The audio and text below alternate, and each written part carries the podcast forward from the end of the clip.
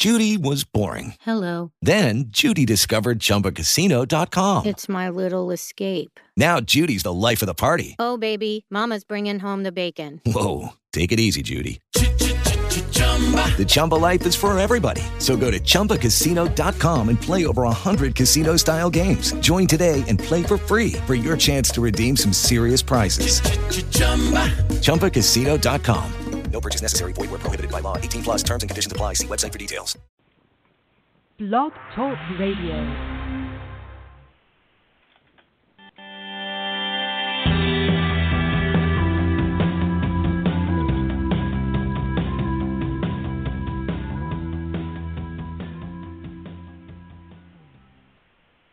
This is Pat Salber with the Doctor Weighs In on the radio, and we're going to talk about hair today, specifically hair loss and what to do about it.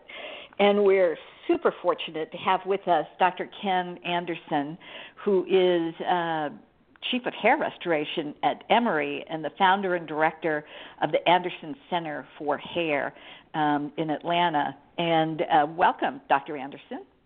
Well, thank you very much for having me. And so I, it's hard to know where to start. There are so many interesting uh, questions that I have for you, and I'm sure that our listeners are going to have for you. But I thought we might start out uh, by having you tell us a little bit about how, how did you get into hair restoration? I mean, you trained in, in plastic surgery and um, and and now practice exclusively issues around hair loss and hair restoration. What what's your story? Well, I uh, I've wanted to be a plastic surgeon since I was in high school, and made the decision then to pursue that career. Um, all during high school and college, I took art courses. I'm a formally trained medical illustrator, and I I made an assumption that plastic surgery was very full of art and artistic judgments, and it, and and that it would feel like I was creating art. Uh, when I went through the training, I realized it's a lot more technical than it is artistic, um, and so you know I was enjoying it. Um, I was good at it, but I discovered the field of hair restoration surgery uh, in 2003, and I discovered quickly that it really relies on uh, uh, uh, heavily on artistic judgments and the artistic ability uh, of the surgeon performing that surgery. Uh, and so, uh, this was 2003. I was just out of training, and instead of you know fighting everyone uh, else for Botox patients and facelifts, I decided to uh, enter the field of hair restoration surgery uh, and practice that exclusively. And uh, uh, really uh, a, a new thing at the time because it, it was a, such a small little field. We didn't have the lasers and the stem cells and the robots that we have today. So um, it was just kind of a, a new kind of field. But the, really the the requirements for the artistic talents on behalf of the surgeon and and the way the the actually doing the surgery, it feels like I'm doing art. That really uh, uh, drew my uh, uh, drew my attention to the specialty, and I really, after uh, starting out in Beverly Hills, California, at a prominent hair transplant practice, have, have never looked back and just have been performing hair transplant exclusively since 2003. Well, so we're going to dive into t- some of the technical issues and the artistic issues, but I thought we might start out, first of all, by talking about just how common is hair loss, both in men and in women. It's actually more common than you'd think. Uh, in men, uh, up to about 50% of all men will have clinically significant hair loss at some time uh, during their, their lives. Uh, it can start as early as age 15 or 18 years of age. Uh, with typical female pattern loss, that tends to start later in life around menopause, as early as 35 or 40, but typically centering around age 50 or so. Uh, and that affects up to about 40% of, uh, of women uh, uh, to a clinically significant degree at some point in their lives. And and what about why this happens? I mean, we know that men's hair loss is r- related to um, the male hormone, and maybe you can tell us a little bit more about that. But but why do women get hair loss? Well, it's uh, it's it's really interesting. I, I first want to touch on the point that uh, uh, some patients come in and have a little bit of hair loss, and they're quite concerned about it, and Sometimes they're embarrassed about that. Other times, guys or some females will come in with a, a lot of hair loss, and it's not very concerning. That's almost always males. Uh, but I want to point out to the listeners that there's uh, been many studies that show uh, psycholo- uh, psychology studies that show there's no correlation between how much hair loss a person has and how much of an impact that has psychologically. And so it's uh, it's it's common in medicine for many practitioners to you know downplay the importance of a full head of hair, but it really is a powerful uh, thing, and it, it affects many people in, in many different ways.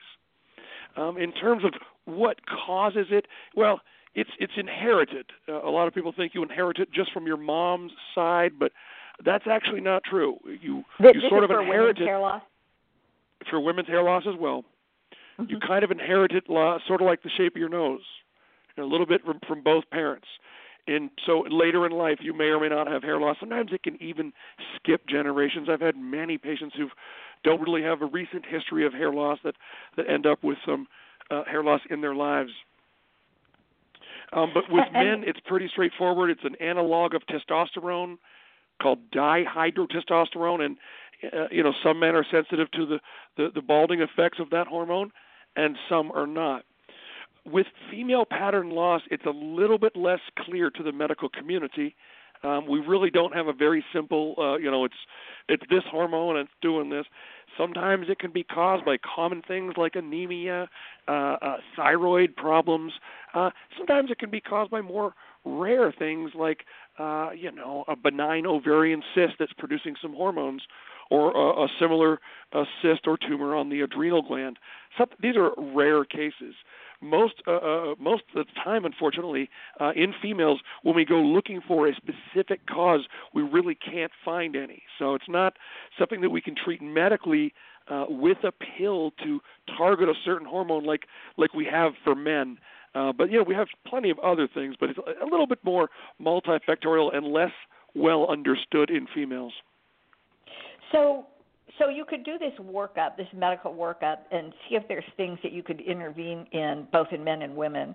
Um, is there anything else that can be done to before we talk about treatment? But let's talk about prevention. Is there any anything that I could do or my husband could do um, that could prevent hair loss? Well, if it's going to happen to you later in life, there's not really anything you can do to prevent the onset of of that phenomenon. However, once the hair once hair loss has begun, absolutely there are many things that you can do uh, um, uh, to slow down the progression of hair loss. Sometimes, in certain patients uh, with certain treatments, the hair loss appears to stop altogether, and in, and even in some cases, it can appear to grow back. But there are many things that that can be done to prevent hair loss. In in men, there's a medication called finasteride, which directly lowers the the level of the hormone that's causing hair loss. So it's very effective. Um, low level laser therapy is also very effective for both men and women. And that's a type of therapy you can do at your own home, at your own convenience. You can do it in the car. It's basically like a little cap uh, that fits under a baseball cap. and has many little lasers in there that gently, and it's a cool laser, doesn't get hot, uh, gently stimulate the hairs, and it's kind of like sending your hairs to the gym for a workout. So that's kind of a stimulatory thing. There's also platelet-rich plasma, uh, and then a host of of topical things like Rogaine. Um, there's even shampoos that can help uh, as well. So, um, in terms of effectiveness, if if you were talking to your son or your daughter about hair loss, how, how would you tell them to start uh, in terms of either doing some of these preventive measures or or actually progressing progressing into the treatment measures? What how do you how how should we think about this? Well, that's a great question. Actually, that's a great question. Many patients come into my uh, center and they uh, with, with sort of a um, a general attitude that they're going to kind of check off that box and and put hair loss behind them because they're going to take the treatment or whatever and and you know uh, it's a done deal. They don't have to worry about it in the future. Uh, there are uh, a, it turns out there's a bunch of similarities between hair loss and tooth decay. Now everybody has tooth decay and therefore we all brush our teeth. We also floss and we also use mouthwash and we have our teeth cleaned by the dentist, and yet we still get cavities. That underscores the incurable nature of tooth decay. It's the same with hair loss. It's not a box you can check off when you come into my office and leave. It's something you're going to be dealing with uh, every, you know, forever until it just like you're dealing with with with dental decay. And so, so that's sort of a general to, uh, thing to think about. Analogous to living with a chronic illness, although you're not really ill, it's really more of a no. It's not an illness. It's not a disease. It's just a normal variant of the human condition. And um, unlike dental, you know, if, if you lose all your teeth, you can go have porce- you can have them made in a lab and they'll put new teeth in there for you. We don't have that luxury in hair. The analogous well, situation in wig. hair would be a wig. So hair is really important. A hair transplant surgery is merely a redistribution of hair that happens to be, you know, remaining on the scalp. And so if it's early onset loss or aggressive loss uh, uh, starting to happen, you really want to pay a lot of attention to preventing hair loss as soon as you see it. And you're going to be engaged so in preventive activities, uh, you know, for as long as you're brushing your teeth. So that can really sure, help slow great. down and the hair loss and save it for a transplant if needed. So, so I want to I want to back up and talk about something you and I talked about before the show started, and that was kind of the different levels of treatment and mm-hmm. how you think about, um, you know, like the low level all the way up to the top level. Can you can you take us through that? Sure. Yeah, there are over 200,000 products and services marketed to the American public uh, for ha- the treatment of hair loss, a small handful of which are FDA approved or have shown any efficacy in the medical community. Uh, in the top tier of effectiveness, the most effective thing you can do to stop hair loss uh, is a medic for men. Any it's men only, and and and postmenopausal women. Um, uh, it's a drug called finasteride. That drug directly lowers the level of uh, a type of hormone that causes hair loss in both men and women, and so that's a first line therapy. Also, uh, low level laser therapy shows a great deal of promise, and I put it in the top tier of effectiveness as well. And that's, so that's a, a those device. gadgets that you can buy on Amazon, right? Um, yeah, you can buy some. There are some cheaper versions with a few lasers on Amazon. Um, the you know the physician grade caps have uh, well over 200 lasers, almost 300 lasers in there. Uh, you can only get them through physicians' offices. Um, but you know the, you know some lasers are better than no lasers. Uh, the more lasers in the device, the, the more effective it tends to be. So, and would so be your recommendation that somebody should visit a somebody knowledgeable about hair transplant and have them write a prescription for the for well, the no, laser? many many hair transplant centers uh, uh, will simply sell these to the public. Oh, okay. So you can buy them directly. Uh, if you're looking for a provider, I would, you know, there's so many getting into the specialty these days. There's, uh, uh you know, I would look out for things like uh, you know, the service of hair restoration suddenly appearing on a long list of services already provided by that cosmetic physician, perhaps. It's not, you know, hair restoration's its own specialty now. Uh, you can't just, you know, put put it on your website and consider yourself an expert.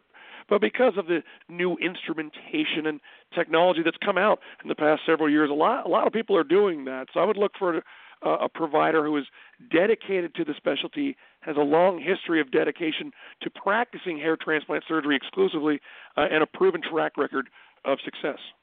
And so, before we go on on, on this list of interventions, I want to ask you: is is there a, an official stamp of approval that that people can look at? Like we're always told, if you want to get plastic surgery, you should look for somebody who's board certified in plastic surgery. Um, is there a board certification for the subspecialty of hair transplantation? There is. Uh, hair transplants a brand new specialty. Um, you know, it, when you compare it to other specialties, um, there is a board examination. Uh, they started administering that a couple of years ago, um, but there is. Um, I would say there's an hair transplant is such a small little pond that there's an international alliance of hair restoration surgeons. I mean, anybody can take a test and pass the board exam. It's not like a regular boards where you have to train for a number of years and and sit for a practical uh, and oral examination. That's what you know, like my ENT surgery boards and my facial plastic surgery boards were like that. The hair transplant surgery board is just getting started, so it's more like just a test. Uh, but people want to know more. You know, they want to know who has the proven track record. Well, there's a, a, um, a society called the International Alliance of Hair Restoration Surgeons, and that's uh, you can find that on the web, iahrs.org, and that's a, uh, basically a consortium of about 70 of us uh, from around the world who are definitely dedicated 100% to the uh, uh, treatment of hair loss in, in male and female patients. I know um, there are several in the United States, and if you go to that website, there's a whole list of, of doctors near you that, that personally I would trust uh, uh, with my family, and it's where I would start if I was looking for you know a dedicated provider with a with a long history of ethical treatment of patients uh, and, and success in both non-surgical and surgical procedures. Okay, well that's great advice. Um, so, so we started with level one. What I'm going to go back to the treatment. What what is level two in terms of the treatment? Level two have... would be occupied by, uh, in my opinion, by platelet-rich plasma therapy. Uh, and then just to finish up quick in level three and final level, that would be anything uh, topical, like any shampoo, uh, Rogaine, any lotion, potion, cream, ointment, or salve that you take from the outside world and physically put on your head. That's going to occupy the least effective uh, uh, uh, rung. The, you know, it's important to remember that because the phenomenon has no cure, just like we brush and we floss and we visit the dentist, it's important to use more than one therapy. You know, Rogaine itself can be, you know, mildly effective. Uh, it should not be used and depended on uh, uh, for a solo therapy. Um, I, multiple therapies are indicated. You know, it's, for many men, uh, I would say, you know, finasteride, a laser cap, and platelet-rich plasma therapies, or even a vampire hair restoration. Um, something like that. You know, throw a lot at it because it's a problem that has no cure, and uh, we want to save as much hair as possible. Okay, I can't let you. I can't let you go by without telling me what is what is the vampire hair transplant. Well, vampire hair restoration is very much like the vampire facelift that we've all been hear, hearing about and have for several years. Kim Kardashian uh, uh, popularized it. Uh, Dr. Charles Runnels is the inventor of the vampire facelift. He's a, uh, a colleague and friend of mine, and uh, you know, we have the vampire technology, the Anderson Center for Hair, and what I do is combine it with uh, um, not only uh, uh obviously the PRP procedure, we combine it with fetal uh, growth proteins and serum and a biotechnology product from AQ Complex, and then I perform microneedling, and this is all one procedure. The microneedling uh, uh, is down to uh, not very deep, just 0.5 millimeters, but it stimulates a healing response uh, in the scalp with uh, uh with uh, the presence of the PRP and the fetal growth proteins uh, tends to stimulate a uh, sort of a hopefully a regrowth uh, in the you know in the hair. It's much like PRP. It's just enhanced with a little uh, with, with some of the uh, the biotech products and the microneedling procedure involved. Okay, so the vampire is the microneedling. I am familiar with that for people who want to use it for improving um, skin tightness, for example. Yes. So um, then it improves so, skin tightness because it causes a slight injury, and the skin rep- responds by making a little bit more elastin and collagen, which makes the skin a little more tight in in in the scalp we're looking for hair growth so those little micro injuries you know on the hairs that are kind of fading away in the presence of the growth factors and the the PRP and the patient's own growth factors um, a lot of times the hairs can come back uh, even stronger and so that's that's why we do it it's like it's like a uh, it's like an enhanced PRP procedure. Yeah okay. And um, so the microneedling some there are there are um, things that you can buy on the internet to do the microneedling you know by yourself at home. Or is, is that true also for scalp microneedling where you could you know go and buy the instrument and I suppose you could but it would uh it it uh it might sting a bit might, might sting a bit. okay just you know the way we do it here. I don't, you know, we put a little lidocaine cream on there, and sometimes you know if the patients are a little bit tender-headed, they'll I'll put a little bit of lidocaine in there to help them get through it. It's really not a a painful procedure, but if you tried it at home without those, it um you know, I think if you have a higher pain threshold, you could certainly do that. They do make uh, uh, rollers out there. I go 0.6 millimeters. Uh, I guess a 0.5 millimeter roller would approximate that, but I just don't think you know, patients have a tough time seeing where their own hair loss is, frankly. we're not really built yeah, as human beings little, to see the back of our own heads very well without photographs. And so, you know, especially with the ladies trying to get back into some of part some of the parts of hair loss on the back, it, it re- obviously really helps to have someone be able to visualize that. Uh, and so, you know, we offer the procedure uh, at our center. Okay, so so we've talked about this level. Now, let's spend the last part of, of our conversation together talking about the actual surgical procedures, the actual transplants themselves. Um, I know there are a lot of people like myself who remember when hair transplants first started, and and people got those plugs, and the uh, it, the the look was not really very natural. You could immediately tell that somebody had had the hair transplant, so even though they had hair now, it wasn't natural looking. What's new in the actual transplantation of the follicles that you think can give people a more natural look? Well, the natural look of a hair transplant procedure is 100% dependent upon the surgeon and his team that are performing the procedure. There's no real there's no technology out there that can assure you of a good result. Just like no paintbrush you can buy at any store is going to assure you a beautiful painting, no robot or laser or device of any kind is going to ensure uh, a natural result.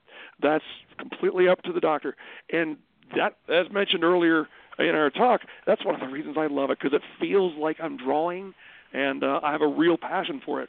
Um, other surgeons find it incredibly boring. Um, you know, it's it, to each his own. Uh, I happen to love it. Um, you know, it's a it's a transfer. It can be a transformational uh, experience. Um, a lot and of so people. what do you do? What do you do that besides being, you know, having this artistic talent, which is fantastic, and yep. loving it? What technically do you do that's different from the physicians who don't get a good result? Is it is it paying attention well, to the way the hair do, grows in the I've, follicle, or? Well, one of the re- one of the things I do is um, follicular unit extraction surgery. A lot of patients don't want the linear scar on their scalp. They don't want to have the telltale sign. This is mainly for men who you know may wear very short haircuts. Hair restoration has long been plagued with you know uh, uh, unsightly scars on the scalp. The follicular unit extraction procedure gets around that. Uh, it's a procedure that I've been doing since 2003. I, I set the world record in 2004 with the most number of grafts extracted in a in, a, in one of these types of procedures, and I've been you know doing it ever since. Well, Today stop, I use stop, a, wait, a surgical stop just robot. A second. Does that does that? I don't mean to interrupt you, but I I, I want to really understand this. So as opposed to transplanting, say, a strip of hair or strip of scalp that has the hair in it, you're transplanting okay, so, one follicle at a time. Okay, so yes, in, in around the turn of the century, it went. It's not like that we sew the strip back on on the scalp. That strip of, if we do a, a linear procedure, we take a thin strip of scalp from the area that has the the permanent hair, and I hand that to my very talented uh, team of technicians. This is an interesting surgery that without great technicians, you're not going to have great results, no matter how good the doctor is. Uh, each of my uh, technicians, uh, um, they're obviously full time. Each of them have had more than 10 years experience doing this. And so, what they do is they take that strip from me and then, under dissection microscopes, dissect each individual follicle from its brother or sister uh, while I'm doing, you know, when I'm doing some surgical work on the patient. So it's a it's a follicle by follicle transplant, essentially a one hair at a time transplant, whether you get the linear or the robotic FUE procedure. It's just that you know patients, and that's what I want to touch on right now. A lot of people still think it looks like doll's hair, or it looks pluggy, or it looks like a hair transplant. And I tell each one of my patients that you know if you if you can tell someone's had a hair transplant, that, then they they that's a failure in in my mind. The very best hair transplant results should fly completely under the radar and not be noticed at all. Um, and the reason we can do that is because it's not it's simply not pluggy anymore. That hasn't been the the you know that went out of vogue in 1998. Um, it, the technology improved, the methods improved, um, and now you know now we have robots to help us out. Um, the robots really. And do the robots uh, to put the are, are they used to take the implant? follicles out, or are they used to implant them? They're used to take them out for now. Uh, implanting is a very uh, uh you know it, it, a particular and tedious process that requires a great deal of human judgment, and that's what my so I have my technical staff place those grafts uh, one at a time. I know the co- the Restoration Robotics is the company that's that makes the robot. I know they're working hard on on on implantation technologies, um, but that's that's still in the research and development uh, phase right now. So right now it's a manual placement yes. of each of the follicles one by one. And talk to yes, me a little bit real... about what do you need to look at. I, I did read on your site that, that you actually pay attention to how the hair is growing out of the follicle uh, to oh, make yeah. sure that when you put the when you put the hair follicle in, the hair's going to grow in the direction that you want, as opposed to I don't know if that's what a cowlick is, but as opposed to growing in some crazy direction that that aesthetically wouldn't be pleasing. Correct. I'm really I'm just Dr. Ken Anderson. I, I am not Mother Nature. And so I'm only trying to mimic what used to be there. And and in most cases, um, you know, you can see, you know, even on patients who have a lot of hair loss, if you look real close and uh, you can see little tiny hairs, and and they'll give you the the direction that the you know the hair used to be, and that provides it, you know, makes the job a little bit easier for me, so that I don't have to, you know, I can sort of really restore it's called hair restoration. We're trying to restore uh, their looks and their hair just how it was, not in a generic "here's your hair, uh, this is the angle it's going." But you know, if there was a cowlick there, oftentimes the evidence is still there, and we'll, we can recreate it or not, according to the patient's wishes. It really is, you know, just even though we have robots and lasers and all this stuff, it really is straight up artwork.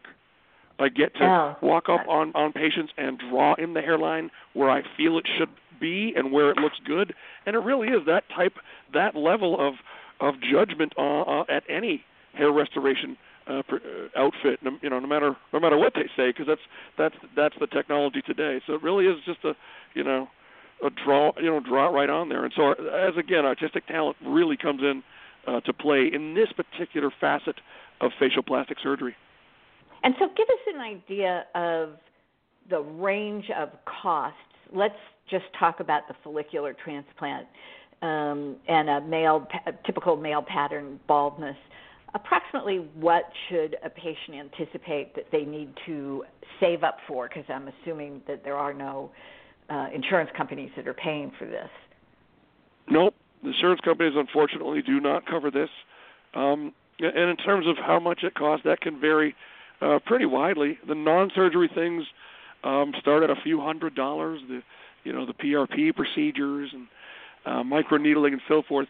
The surgical procedures, you know, kind of vary based on how much hair needs to be transplanted, how difficult the case is, how many procedures has the patient had previously, and a number of other factors um, factor into how difficult that case is going to be and how much time it will take. And so smaller right. smaller procedures can start anywhere from about three to more typically five or six thousand bucks. Uh, larger robotic procedures, you know, can be as high as uh, twenty thousand dollars. Okay, so it's kind of in kind of in the the lower end for a typical plastic surgery, facial plastic surgery type of procedure. You know, the last time I checked prices on on regular procedures was 2003. So I I don't know. It's you know I think that the price varies all over the place uh, when you look. It's it's absolutely true because you know it's but it's it's a service not a product. So, it's not something that's the same. So it's it's you know I, I, I think it would be it would pay to interview with one or more uh, providers. Uh, many many serious providers offer virtual consultations, so geography should not be a limiting factor.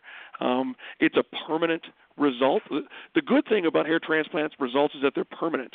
The bad thing about hair transplant results is that they're permanent. And so if you're not you know, it, it's elective medicine. When you meet with your surgeon, right. you know, get to know him. How much time are you spending with that surgeon? It's, you know, it's, it's just like any other, uh, you know, a service uh, that's important to you. You know, take your time and, uh, you know, interview a few doctors and see see who you feel comfortable with. So our time's by. I can't believe that we, we only have a minute left. But I think that what would be most helpful to close with um, is if you could tell our listeners again about that international organization that they can go to where they can find people like you who are dedicated uh, and experienced hair transplant surgeons as a place to start. Could you could you give give yes, us that, Uh, the name of that organization? The organization is called the International Alliance of Hair Restoration Surgeons. Uh, it's unlike any other um, group of hair restoration surgeons. There are a couple. Um, that's the one that they do site visits yearly. They inspect your work. Uh, I know the founder Spencer Kobren and the senior medical advisor Paul McAndrews very well. Um, you know they they're they're not they have the patient's best interest in mind. They uh, are recommended by the American Hair Loss Association. Um, all the doctors on the list are recommended by the American Hair Loss Association. The website is www.iahrs.org,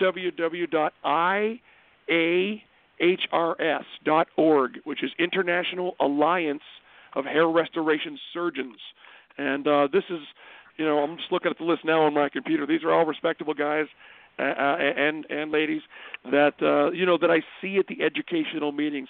These are the people well, that I see great. giving I'm the sorry talks. to have to cut you off, but we are That's completely okay. out of time. But I want to Okay. thank you, Dr. Anderson. This has been a wonderful trip through uh, the world of hair loss and hair restoration. So thank you very much for joining us. You're so welcome. It was great to be here.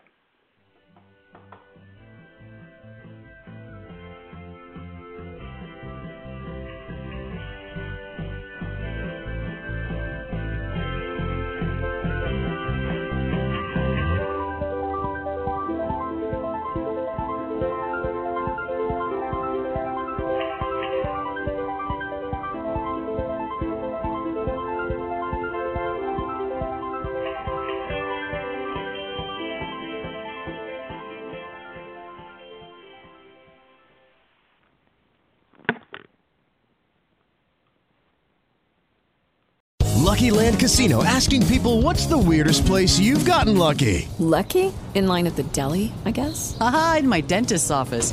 More than once, actually. Do I have to say? Yes, you do. In the car before my kids' PTA meeting. Really? Yes. Excuse me, what's the weirdest place you've gotten lucky? I never win and tell. Well, there you have it. You can get lucky anywhere playing at LuckyLandSlots.com. Play for free right now. Are you feeling lucky? No purchase necessary. Void where prohibited by law. 18 plus. Terms and conditions apply. See website for details.